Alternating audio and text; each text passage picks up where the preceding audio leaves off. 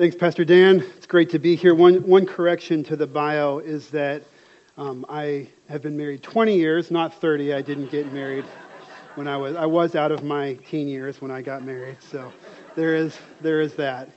But um, thank you, brother. It's great to get to be here. It's great to be at Calvary Bible. And so, good morning to all of you. Happy Thanksgiving week as we begin that week. And so, I do bring greetings from my wife of 20 years, Heather, and our five children. They're all back in Dubai at this point, and so they wish they could be here with us as well. And so we, uh, we have the privilege of living in Dubai for these last six years. We're in Dubai because the world is in Dubai. We have uh, right, we're right there in the center of the least reached part of the world. We have a city where 90% of the population comes from other countries and where God is at work. God is growing the church. God is bringing people to faith. And as the gospel spreads through the church there and people are saved, we have the opportunity to train them up and to send them out to other countries around there to plant churches. And so it's a great privilege to be a part of that ministry. The last couple years have been kind of crazy with this pandemic and all the changes that that brings about. But uh, by God's grace, the ministry has grown even during that time. And so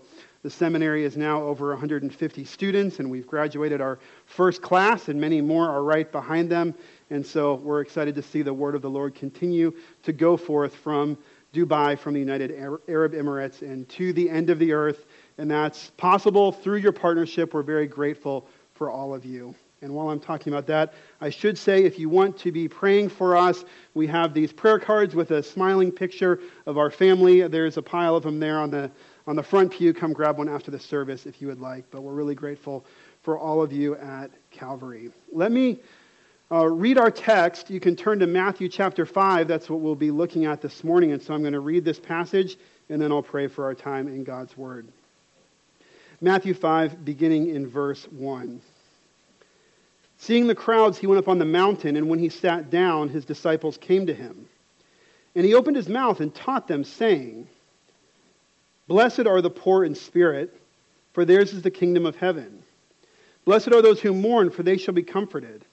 Blessed are the meek, for they shall inherit the earth. Blessed are those who hunger and thirst for righteousness, for they shall be satisfied.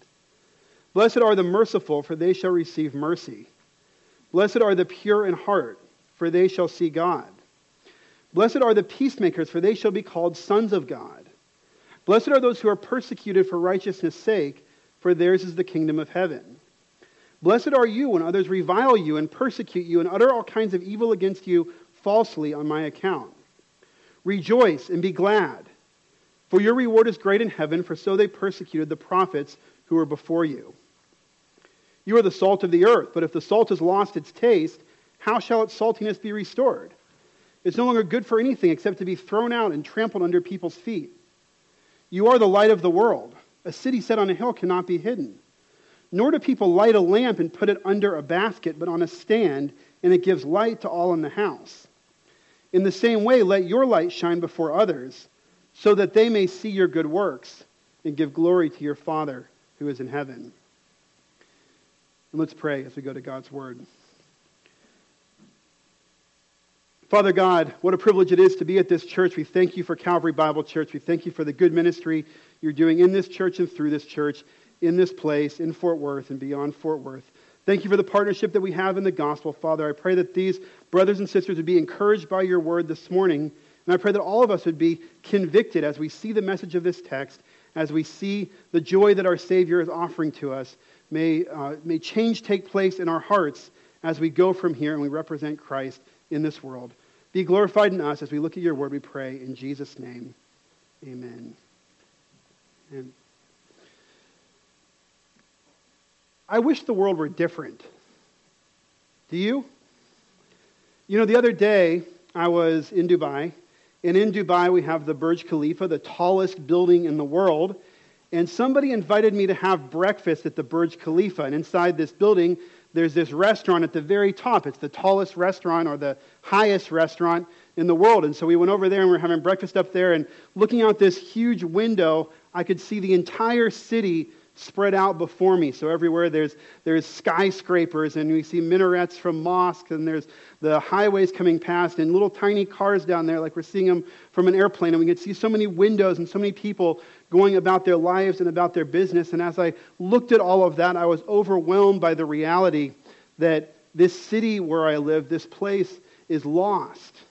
All these people, I can see they're, they're entwined in the deceptiveness of false religion, and that, that deception leads to so much cruelty and to injustice and to suffering. And, and that's true in Dubai, that's true throughout the, the 1040 window, this least reached part of the world where we live. And, and I wish it were different. I want it to change. And then I come home, I come back to the, to the U.S., back where I'm from, and, and I look around and I see more lostness. I see a different kind of lostness. I look around and I see everywhere a celebration of what God has called sin. I, I can see the, the elevation of foolishness and the hatred for wisdom. And even in many churches, there's, there's anger and there's division and there's fighting. And, and I wish it were different. I wish it were different. And so, what, what should I do? What should I do? What, what should we do? How, how should we change the world? Because that's what we want, right? We don't want to just accept the way things are, say, oh, yeah, it's kind of bad, it's broken, oh, well. We want to make a difference. We want to bring change. We want to see that, that darkness pushed back. We want to see Christ glorified. We want to see people turning from darkness to light to glorify their Father who's in heaven. So, how are we going to do that? And I think in this text in Matthew 5, Jesus is going to tell us. He's going to tell us what kind of people he uses to change the world. Of course, Matthew 5, 3 to 16, the verses we read, this is the beginning to a much larger sermon, the Sermon on the Mount that goes from Matthew 5 to Matthew 7. But I think these verses, the, the first 16 verses by themselves, they're kind of a they're kind of an introduction and they're kind of giving you like a separate sermon in their own right, a little encapsulation of all that's to follow in the larger sermon.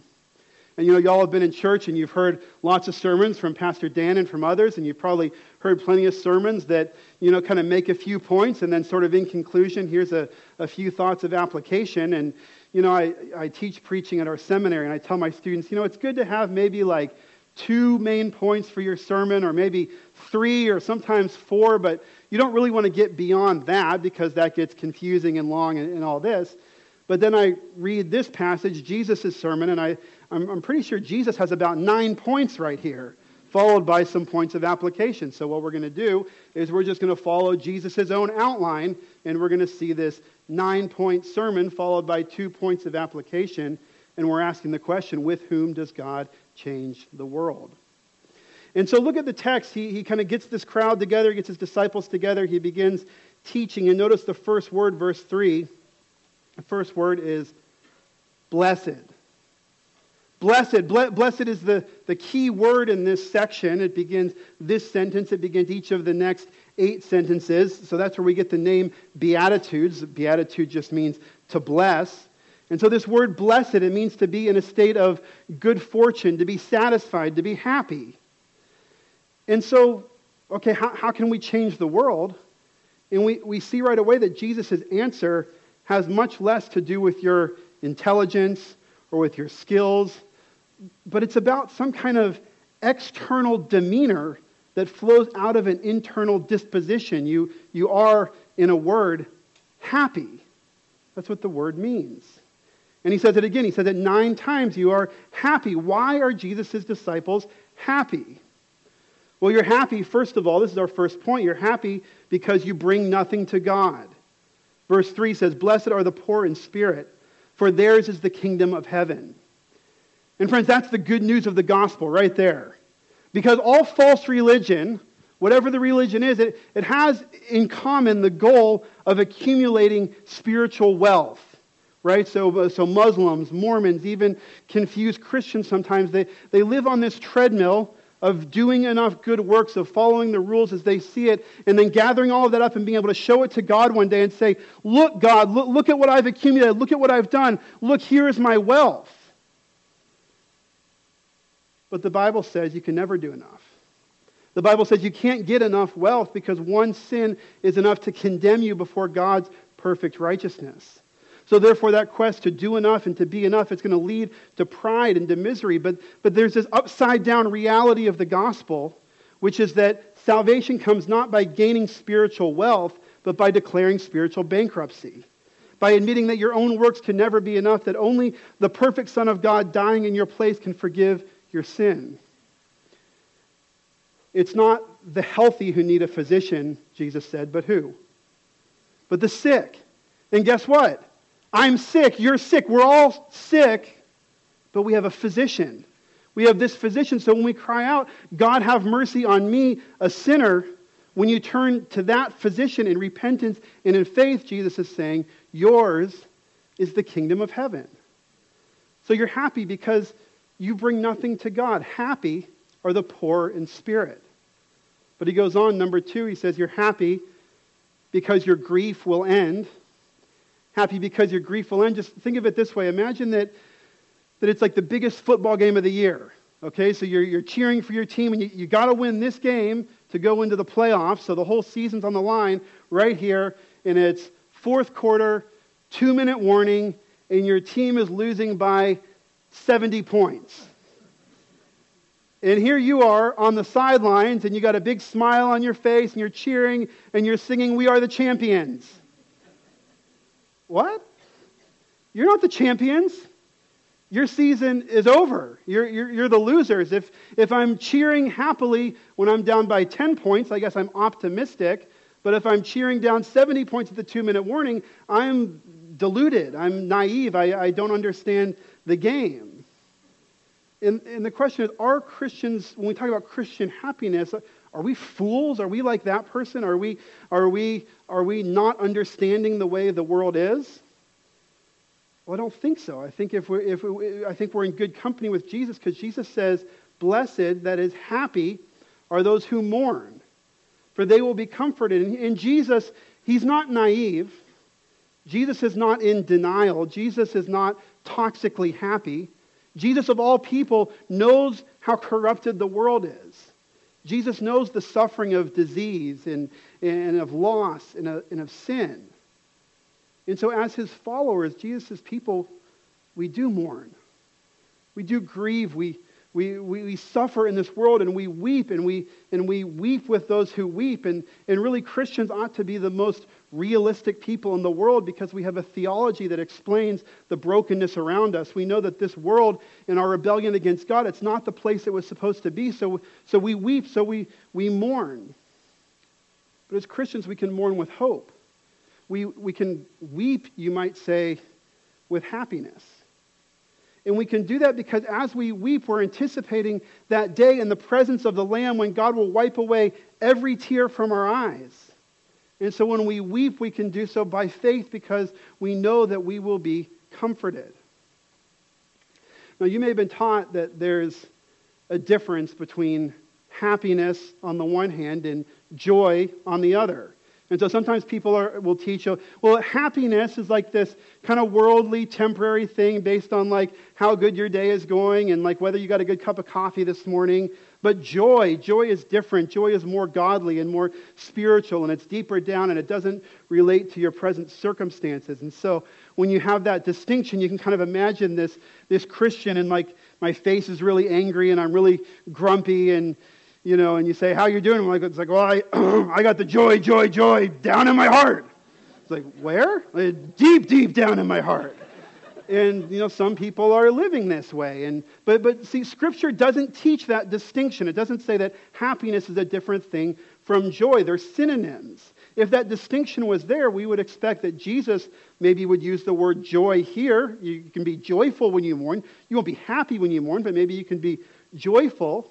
But he doesn't say joy, he says happiness. He repeats the word happiness. You're happy even as you mourn. And so if we say, no, there's these two different things, we're not as radical as Jesus is because his way is different. His way is upside down. The, the sad are happy. And he goes on, number three, he says, You're happy because you're not in control. Because verse 5, he says, Blessed are the meek, for they will inherit the earth. The meek, what, what are the meek? We don't use that word so often. I think the opposite of meek is someone who's got to be in control, the control freak, that, you know, the, the person who wants to advance their own little kingdom by making everything just the way that they want it to do, by kind of gathering up resources, by not letting people get in the way of their building of their own little kingdom. That's the opposite of meek. That's the person that we can all be tempted to be in one way or another. But see, when, when life and eh, when, when, when the world is about me gaining and maintaining my control, then my happiness depends on me maintaining that control, on me keeping it on. And then any deviation from my expectations is going to cause anger or maybe fear or depression. But if I'm meek, see, meekness is the recognition that I'm not in control, which means that God is in control. It's recognizing that I'm not independent and powerful. I'm dependent and I'm powerless. I'm dependent on God's plans and God's provision and God's providence for, for every single breath. And then I can, uh, that I know that, that, yes, the world is going to change. I know that, that all ultimately is going to come under the domination of Christ as Lord, but that change isn't going to happen because of my skills, because I force it, but because, because God will do it. And when I recognize that in meekness, I, I, I, understand that we're just servants, all of us. We're just, we're just messengers. We're, we're, we're, we're, we're not the drivers, we're the, the passengers that are serving the Lord. And that's meek. And in that meekness, Jesus says, you'll find happiness.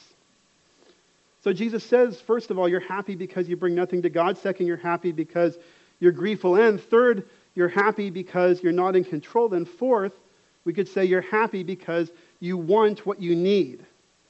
Verse 6 Blessed are those who hunger and thirst for righteousness, for they shall be satisfied. Hunger and thirst. What a vivid picture. You just imagine Dubai and sand dunes, and you're out in the desert with the camels, and it's 150 degrees, and you're thirsty. You, you need that drink of water, or else you're going to die. And Jesus is saying that, that thirst, that, that hunger is tied to happiness. And he's also recognizing that, that everyone's thirsting for something. We all have something that we're longing for and desiring for.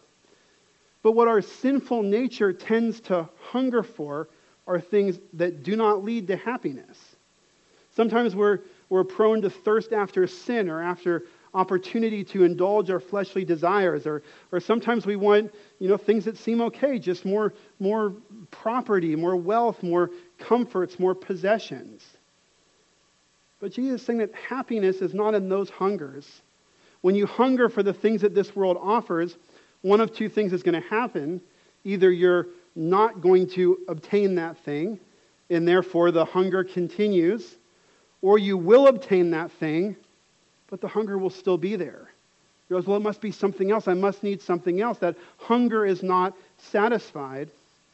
But Jesus is saying that the deepest longing of his people, of his disciples, is for a right relationship with God and with others. I think that's the righteousness that he's talking about in the context. He's saying that you're longing to, to know me, to relate rightly to me and to my people. And, and if that's your hunger, that's a hunger that's going to lead to happiness because it's a hunger that God has promised to satisfy. So you're happy because you want what you need. He goes on, number five, you're happy because you don't get what you deserve. Number seven, uh, sorry, verse seven. Blessed are the merciful, for they shall receive mercy. Mercy is, I committed the crime, but I didn't have to do the time. Mercy is, I, I got off the hook, I was forgiven. And we all want mercy, but many of us don't live with a merciful orientation. And Jesus is saying that, that, that see, there's a way to live where we're keeping track. We're keeping track of everyone's transgressions against us. We're, we're tallying sins. We're, we're saying, I know the ways in which you're wrong. I know the things that you haven't done for me. I know the things that I wanted from you that you didn't deliver on. And when we're just oriented towards making sure everyone else knows how wrong they are about everything, we can't help but live in frustration. But Jesus offers his disciples the freedom from that frustration. He offers them the happiness of not keeping track. He says that, that we can treat people with mercy because we believe that our sins will be forgiven, that we will receive God's mercy through the blood of Christ. So he goes on, verse 8 Blessed are the pure in heart, for they shall see God.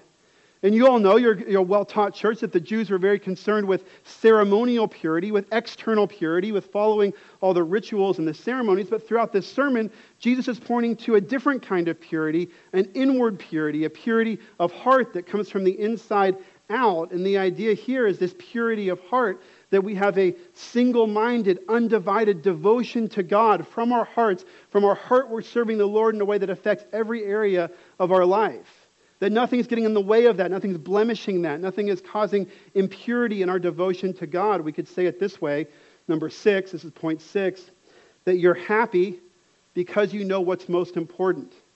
You're happy because you know what's most important. In other words, you know, he, he's thinking about hidden sin, about a life that's lived in the darkness, and he's recognizing that, that that's a life of misery, a life of grief.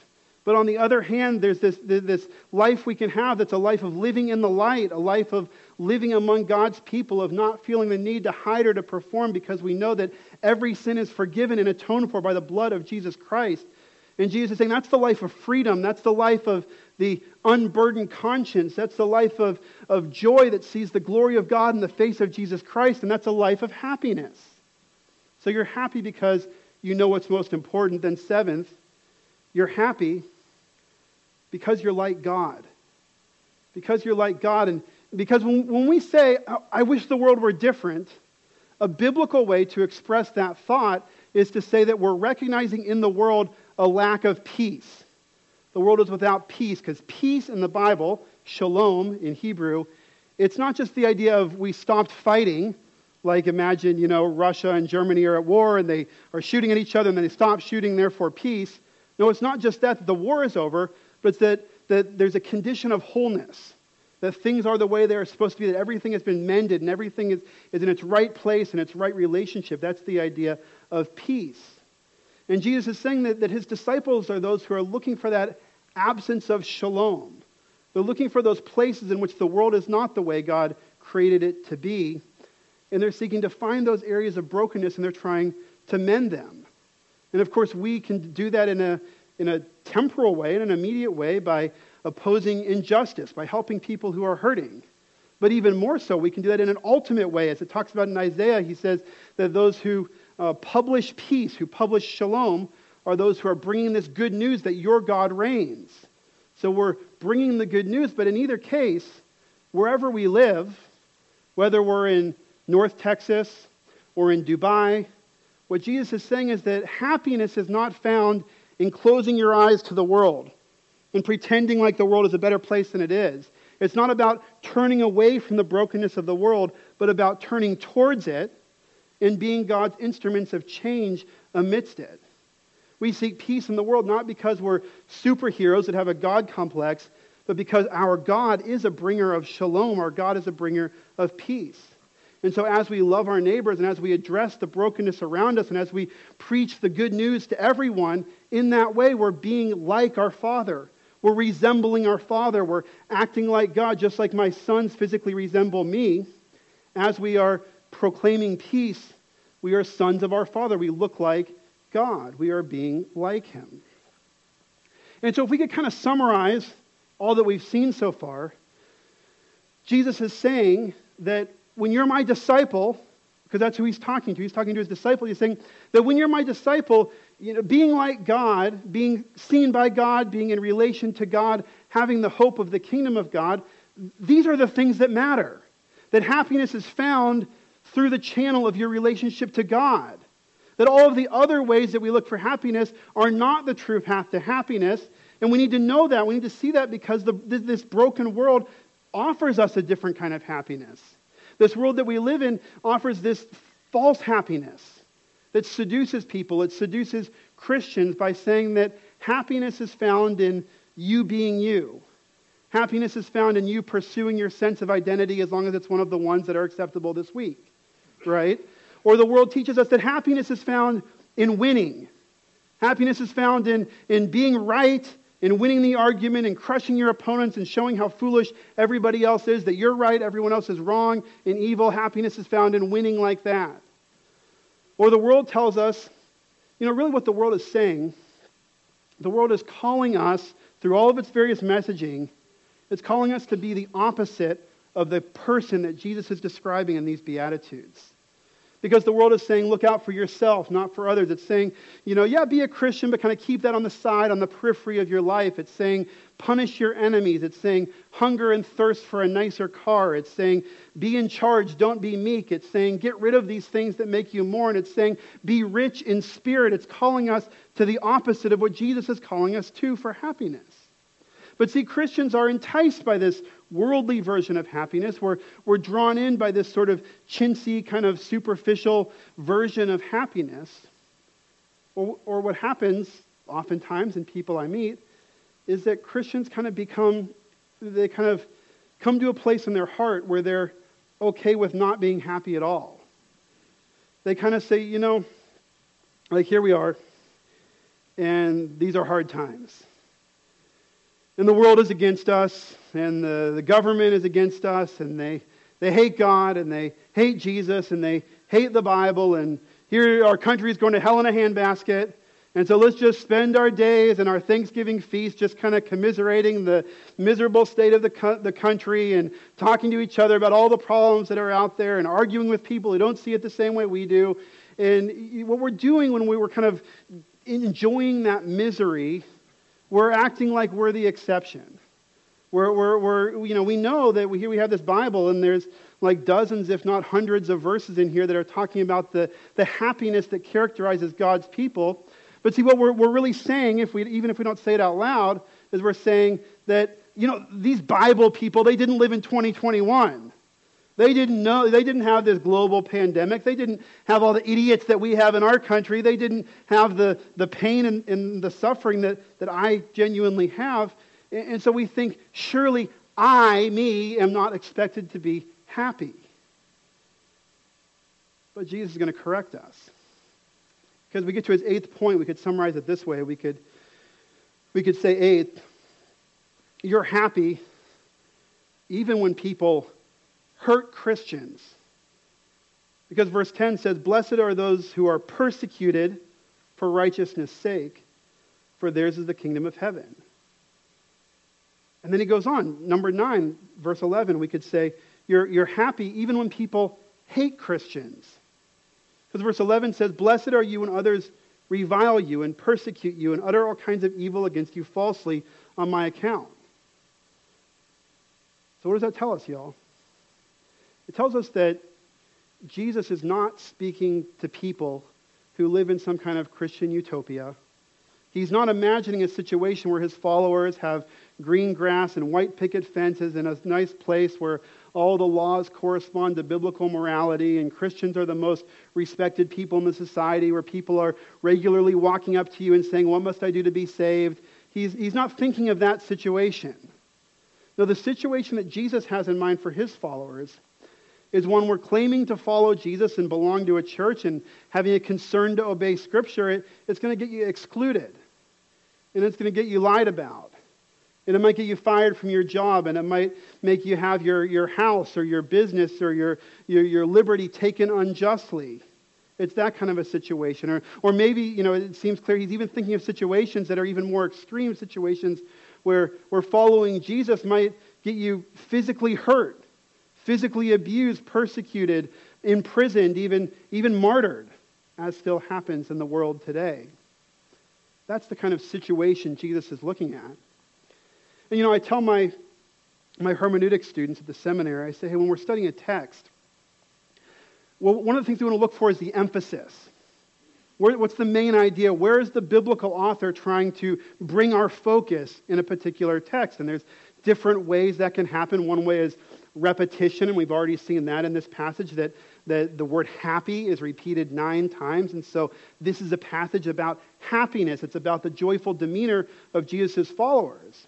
But as we come to these last two Beatitudes, we can see even more emphasis in a couple of different ways.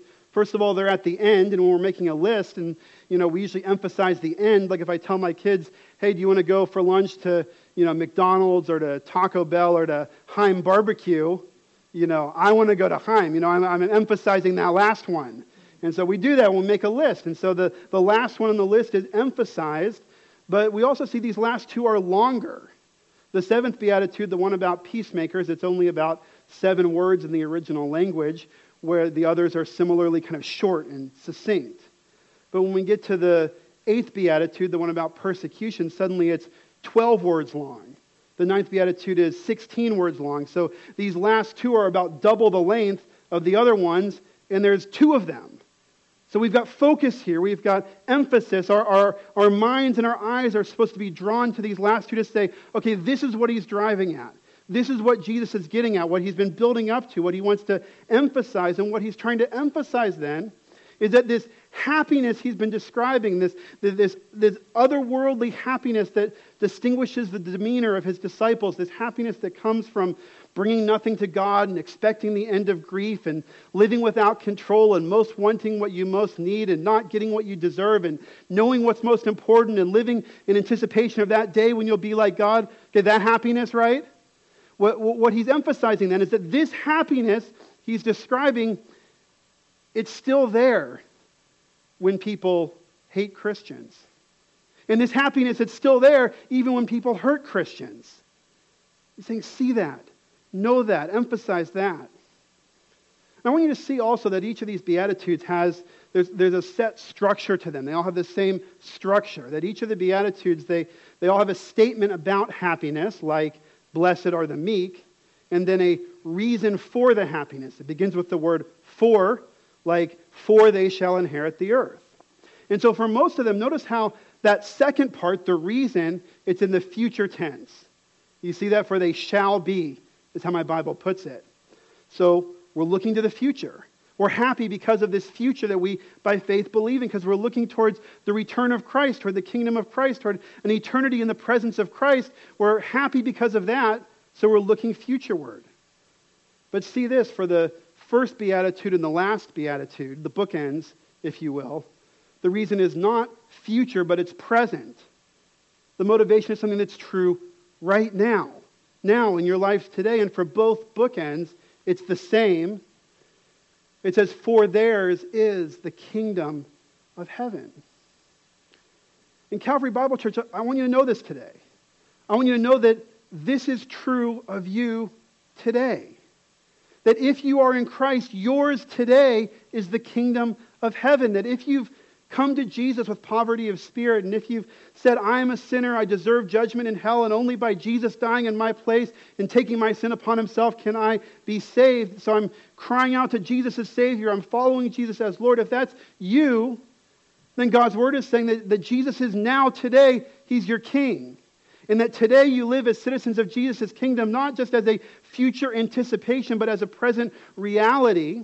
And Jesus is saying then that for his disciples, for his, the citizens of his kingdom, that as you go about your life, your emotion and your spirit and your demeanor are to be marked much less by the environment in which you now live and the things you hear on TV and on the talk radio and the conversations that are happening around you. You're marked much less by those things and much more by your identity not your national identity or your racial identity or your sexual identity, but, but your eternal identity.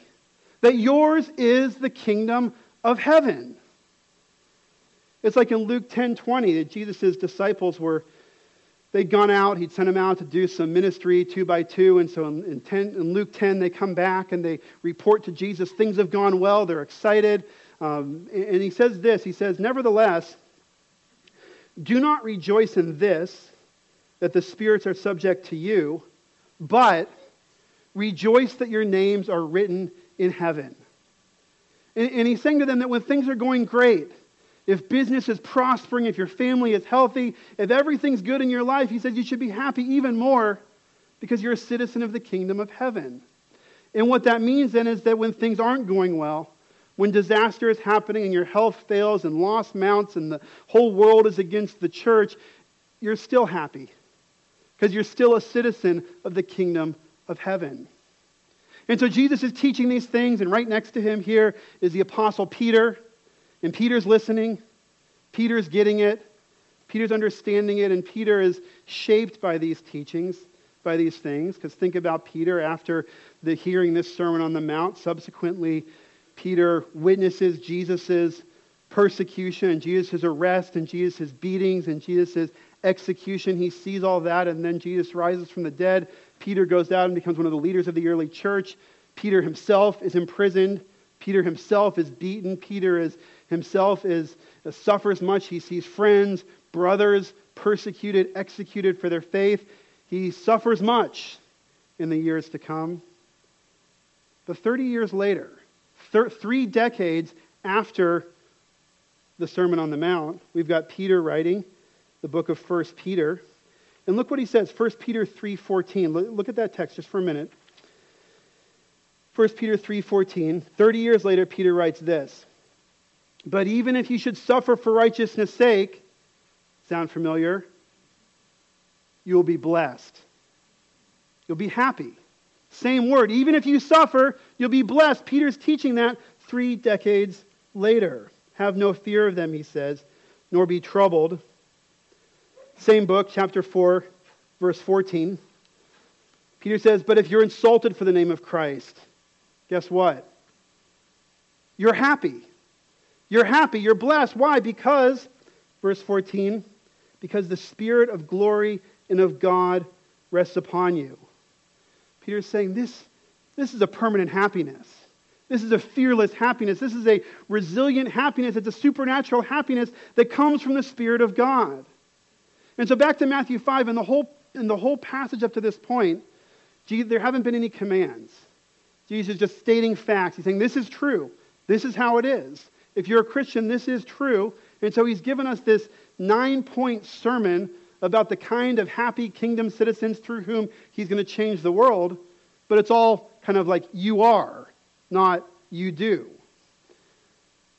But then, like the good Baptist preacher Jesus is, he's going to wrap it up with a couple of points of application. And so we get to verse 12, Matthew 5 12 and we see the first imperative verbs in the passage. There's two of them, two commands, two clear instructions here, and they kind of repeat each other. Verse 12 Rejoice and be glad. Those are the commands. Number one, rejoice. Number two, be glad. Why? For your reward is great in heaven. For so they persecuted the prophets who were before you. And so, okay, get this. So you're happy, right? He said nine times, you're happy, happy, happy, happy, etc. He told us why you're happy.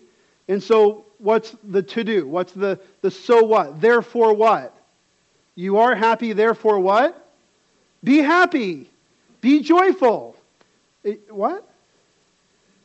So, so I think Jesus, you know, he, he's not lost. He's not contradicting himself. He hasn't, you know, misplaced where he is in his notes. But it's kind of like this. It's kind of like a while back.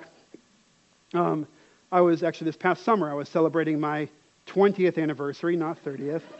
And uh, I was on a, had a little weekend away with my wife, and, you know, we kind of planned the whole thing carefully and booked the room, and I made sure, you know, I had enough money in my bank account to cover, you know, a nice time away. And so, first day, we get there, and, you know, I go to the ATM and say, okay, like, we're going to go to dinner. I just got to get some money out to, to pay for the dinner. And we're in a different country, so, you know, it's not, it's all kind of cash based.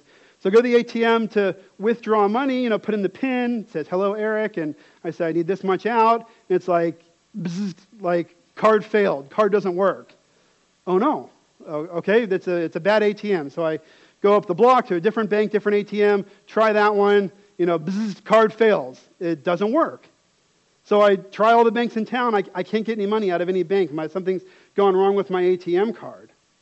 So then all of a sudden, I'm, I'm anticipating this, you know, nice, leisurely dinner, and suddenly I'm like, well, I got like two bucks in my pocket, so I guess we might get a taco from this guy here on the street.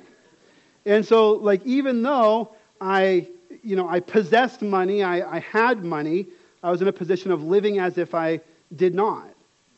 And see, Jesus is, is saying that, that this is a danger for us. This is a danger for his disciples that we, we possess all this happiness as kingdom citizens. We possess sufficient happiness to see us through whatever the world might throw at us, but he understands that in this broken world, and especially amidst the kind of persecution and hurt and hate that he's anticipating for his disciples, he's anticipating that we are going to be tempted to live as unhappy people, even though to us belongs the happiness of the kingdom of heaven. So we could summarize the application this way. First application is wherever, wherever you go, whatever they do, wherever you go, whatever they do, prioritize the happiness of Christ's kingdom. Your happiness matters. That's what Jesus is saying. And I think he puts it here. I think he puts it at the front end of the Sermon on the Mount for a reason. Because he's going to go on and talk about a lot of other things. He's going to talk about, about anger and about the law and about lust and about divorce and about marriage and about prayer and about righteousness. There's going to be all these things he talks about subsequently in the sermon. And if he hadn't talked about happiness here at the beginning, we might think, okay, let's read all the rest of these things. And if we just do all of that stuff, if we just live in a way that's obedient and kind of keeps away from these areas of sin, that we're living the healthy Christian life even if our faces are glum. Even if what people hear from us is mostly grumbling and complaining, and even if we just spend most of our days just kind of muddling through, we think, well, you know, we're Christians. We go to Calvary Bible Church. We're, we're okay. We're healthy. But Jesus is saying, He's saying that unhappy Christians are unhealthy Christians. Period. Always true. So you've got to find that happiness. Calvary Bible Church, you've got to prioritize happiness. You've got to, you've got to use it as a, a diagnostic to say if I'm unhappy, something's wrong in my life, my spiritual priorities are disoriented, my influences are out of whack. I've got to strive to find it again. I've got to find that happiness that Christ has given to me. And you're saying, oh, you're just telling me to kind of like close my eyes and buck up and smile? I'm saying, no, Jesus is telling you to rejoice. It's a command, brothers and sisters, and it's a, it's a command that doesn't have any exceptions. There's no COVID exceptions. There's no special cases for unemployment or chronic illness. There's, there's no suffering that's too great. There's no opposition that's too strong, no hatred that's too intense, because none of that compares to the joy that Jesus set before us. So, this command to rejoice, it's a command that applies to our worst moments when we're suffering unjustly like Jesus did. But of course, it's a command that applies to every other moment in our life as well. Because kingdom citizens, we don't seek out opposition, but we do expect it. And when that opposition comes, our first priority isn't to escape it or to fight it or to mock it, but to maintain our joy in Christ amidst it. George Mueller, you know about George Mueller? 19th century Christian leader. He's known for his life of faith and of prayer. George Mueller wrote this in his journal, this reflection. He said, The point is this I saw more clearly than ever that the first great and primary business to which I ought to attend every day was to have my soul happy in the Lord. The first thing to be concerned about was not how much I might serve the Lord, how I might glorify the Lord, but how I might get my soul into a happy state, how my inner man might be nourished. See, George Mueller prioritized the happiness of Christ's kingdom, friends. Let's prioritize the happiness of Christ's kingdom like that. And then to see Jesus' second and final application, you want to go to verse 13 to 16 quickly. And let's think of it like this. I know this guy, let's, let's call him Jim. He's, he's my brother in law.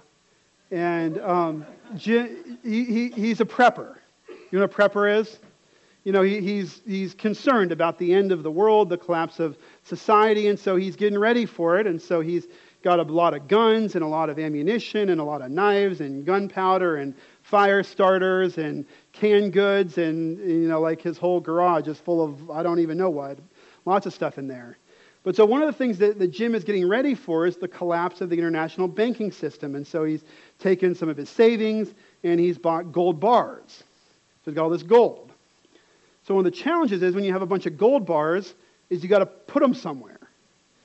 And so, you know, where do you put the gold bars? And so you don't want, someone to come and steal them. And so his solution is he's got these big uh, five gallon paint buckets from Home Depot, and he put the gold bars in the paint buckets down in his basement. And then what he did is he got this 20 pound bag of kitty litter, and he dumped the kitty litter on top of the gold bars. So if the thieves come in there, he's, he's banking, literally, on the idea that they're going to come in there, they're going to see the kitty litter, and be so disgusted by that they never get, they never get to the gold. So the gold remains safe. And um, I said all that for some reason. Let me, let me just come back to that here in a second. But in, in 13 to 16, Jesus uses these three images. these three pictures, right? We got salt, light, and a city. And with the, this repetition, these repeated images, all three of these images are making fundamentally the same point. And the point is this don't hide what you are. Don't hide what you are. Don't, don't make your salt tasteless. Don't put your city in a valley. Don't put your light in a basket. Don't put your gold in the kitty litter.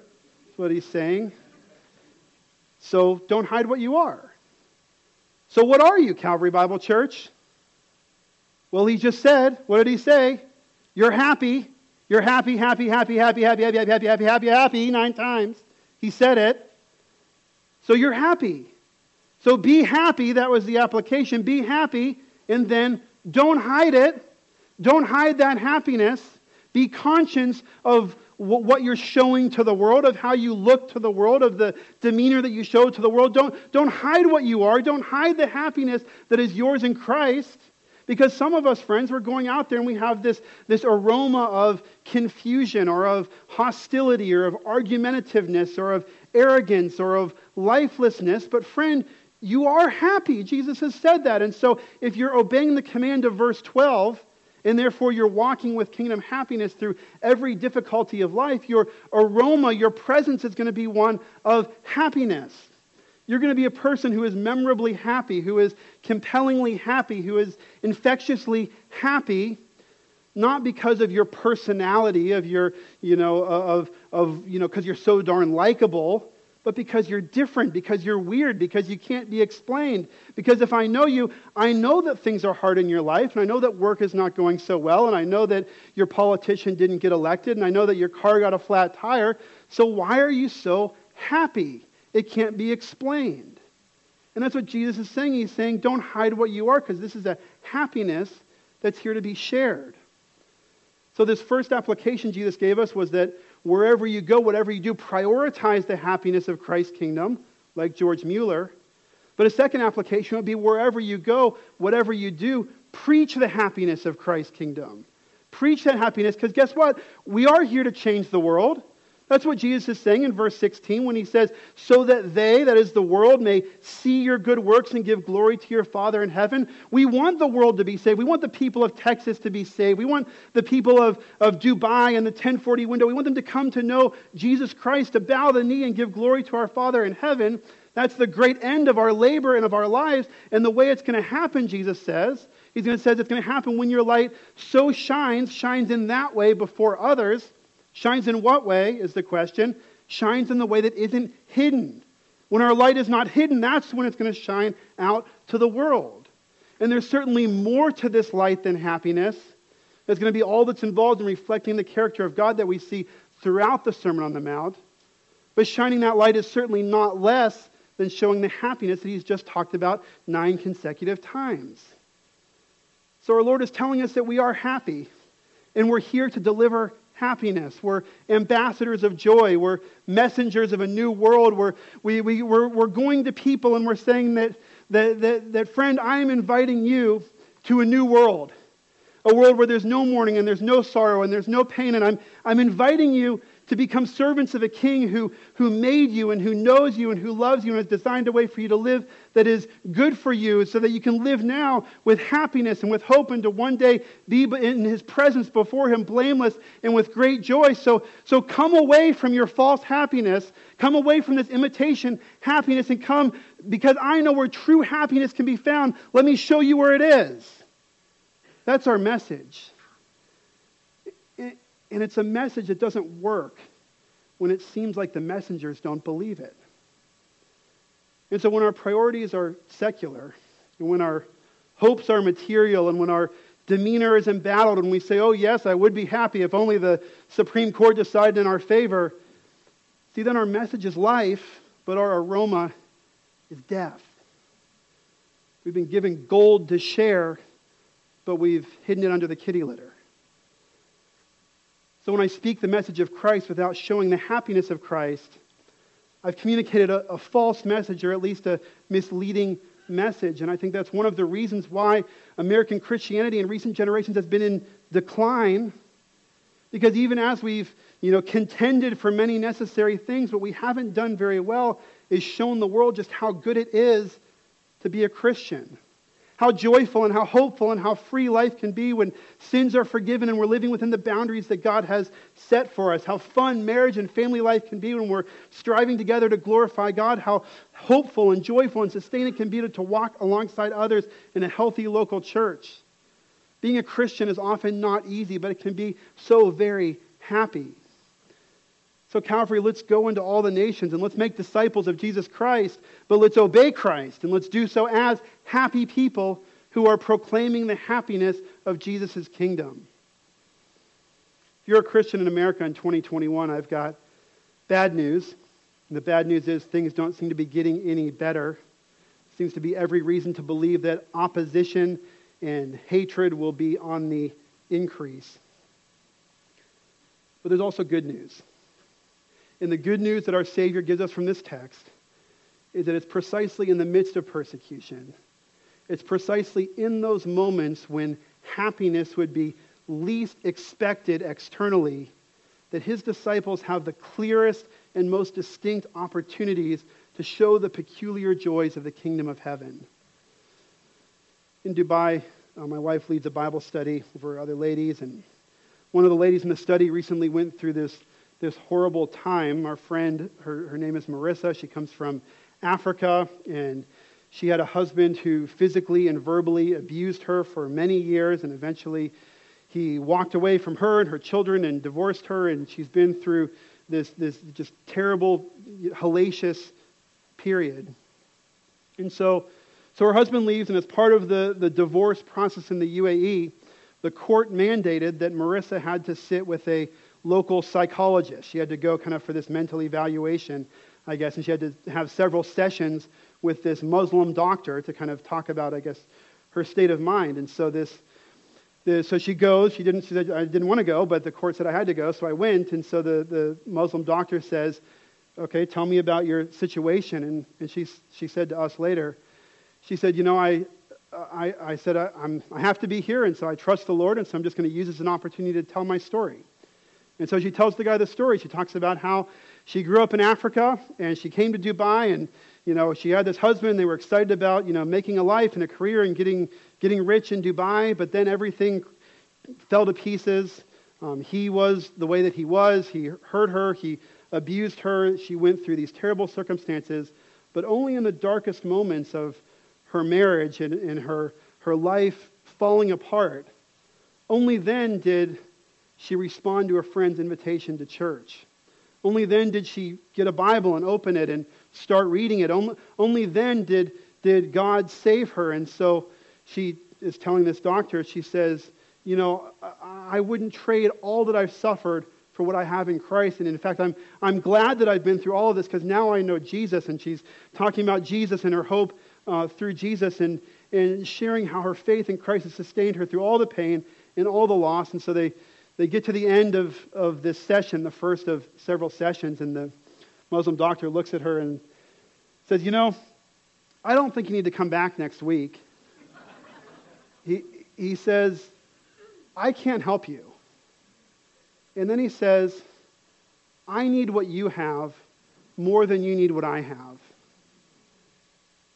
And friends, there's a world out there that needs what we have in this battle for Christian influence in the U.S., it, it, it's lost. In the UAE, that battle never began. But the war for the hearts of men and women who are in bondage, deception, and sin continues to rage. And we engage that battle with our strategy of joy, because ours is the kingdom of heaven. Let's pray. Father God, thank you for this church. Thank you for these joyful brothers and sisters. May we go forward from here go to our family gatherings and our Thanksgiving meals and our jobs and our week. May we do so as happy ambassadors of the kingdom of heaven. And may you use us to bring many to a knowledge of Jesus Christ. We pray in Jesus' name. Amen.